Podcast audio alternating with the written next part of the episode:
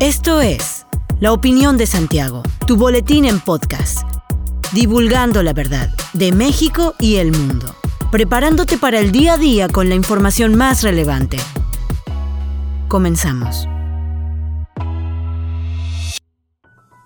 Buen día, bienvenido a la opinión de Santiago, una dosis breve de información para arrancar el día con lo más relevante a nivel nacional e internacional. El presidente Andrés Manuel López Obrador aseguró que votar en contra de la reforma eléctrica es hacerlo a favor de quienes pretenden seguir robando al pueblo de México. El mandatario mexicano aseveró que no va a estar convenciendo a nadie para que se logre la aprobación de la reforma eléctrica y detalló que quedará en su conciencia y bajo el escrutinio de sus familiares el hecho de que se eleven las tarifas eléctricas en el país. La reforma eléctrica enviada al Congreso por el el presidente López Obrador es una iniciativa que pretende establecer que la estatal Comisión Federal de Electricidad tenga el 54% del mercado. El gobierno de la Ciudad de México pospondrá el concierto de fin de año que se realizaría el 31 de diciembre a las 18 horas en la Glorieta de La Palma como medida preventiva ante el ligero incremento de casos confirmados de COVID-19. Por la mañana en conferencia de prensa, la jefa de gobierno Claudia Sheinbaum destacó que esta acción no es señal de alarma, ya que hasta el momento no se ha presentado una situación de emergencia a pesar de la nueva variante Omicron. De igual forma, Sheinbaum subrayó la jornada de vacunación contra COVID-19 al asegurar que esta acción busca transmitir a la población la necesidad de ser cautelosos en estas épocas y no bajar la guardia para evitar la transmisión del virus. En congruencia con lo anterior, se determinó adelantar el cierre de operaciones de la verbena navideña para el 30 de diciembre y fortalecer las medidas preventivas en el Zócalo, de tal manera que los días 29 y 30 de diciembre el encendido de la luminaria decembrina se llevará a cabo a las 18.20 horas. El gobierno de la Ciudad de México hace un llamado a las y los capitalinos a respetar las medidas sanitarias, vacunarse si tienen algún rezago o acudir por dosis de refuerzo si está dentro del rango de edad programado, interactuar en espacios al aire libre o muy bien ventilados, usar cubrebocas en espacios cerrados y públicos, lavarse las manos frecuentemente, utilizar gel antibacterial y aislarse si se detectan posibles síntomas de la enfermedad.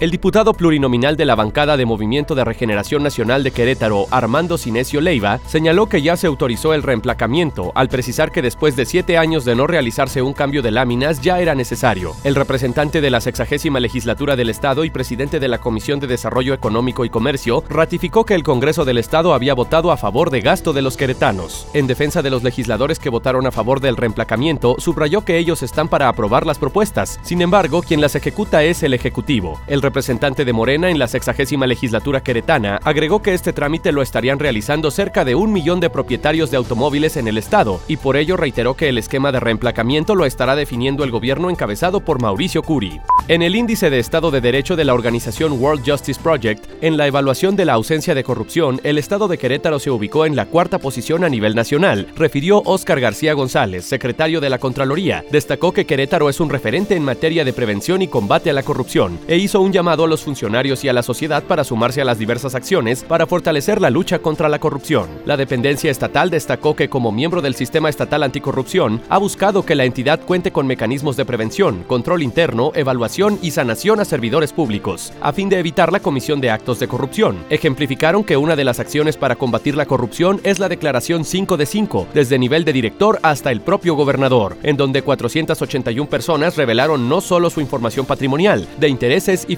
sino que antecedentes penales y antidoping. Además, destacó que Querétaro es un estado libre de observaciones por parte de la Auditoría Superior de la Federación y de la Secretaría de la Función Pública, además de que derivado de los procesos de auditoría implementados del 1 de octubre a la fecha, se han recuperado 694.906 pesos. En Querétaro, durante el 2021 incrementó en un 236% la solicitud de atención psicológica y emocional, siendo la ansiedad la principal afectación que reportaron los ciudadanos. Así lo dio a conocer el Consejo Ciudadano para la Seguridad y Justicia Ciudad de México. Salvador Guerrero Chiprés, presidente del Consejo Ciudadano, dio a conocer los resultados que se han recabado por entidad federativa en lo referente a la atención psicológica y emocional en el marco del programa de atención invierno emocional. El Consejo Ciudadano para la Seguridad y Justicia de México es una asociación civil que atiende a víctimas de delitos en diversos estados de la República, así como en el extranjero. La asociación cuenta con 116 psicólogos quienes atienden en promedio 26 mil llamadas al mes, quienes a breves de dichos reportes han detectado incrementos significativos en la solicitud de atención en los últimos años, registrando los picos máximos durante los meses de invierno. De dicha situación se desprende el programa de invierno emocional, el cual se respalda de diversos estudios científicos donde se relaciona la temporalidad de baja temperatura con un aumento en los cuadros de trastornos mentales y emocionales, conocido como trastorno afectivo Para los queretanos, la ansiedad durante el 2021 acrecentó seis veces más durante el año pasado. Asimismo, el duelo y el malestar presentaron aumentos significativos. En contraste, la depresión y los problemas de autoestima vieron una reducción importante, registrando un porcentaje de 3.3 y 2.3 respectivamente. Hasta aquí la información de hoy. Regresa mañana para otra pequeña dosis con las noticias más importantes. Mantente bien informado con la opinión de Santiago. Encuéntranos en Facebook, Instagram y TikTok como arroba la opinión de Santiago. Hasta la La opinión de Santiago. Comprometidos con la verdad.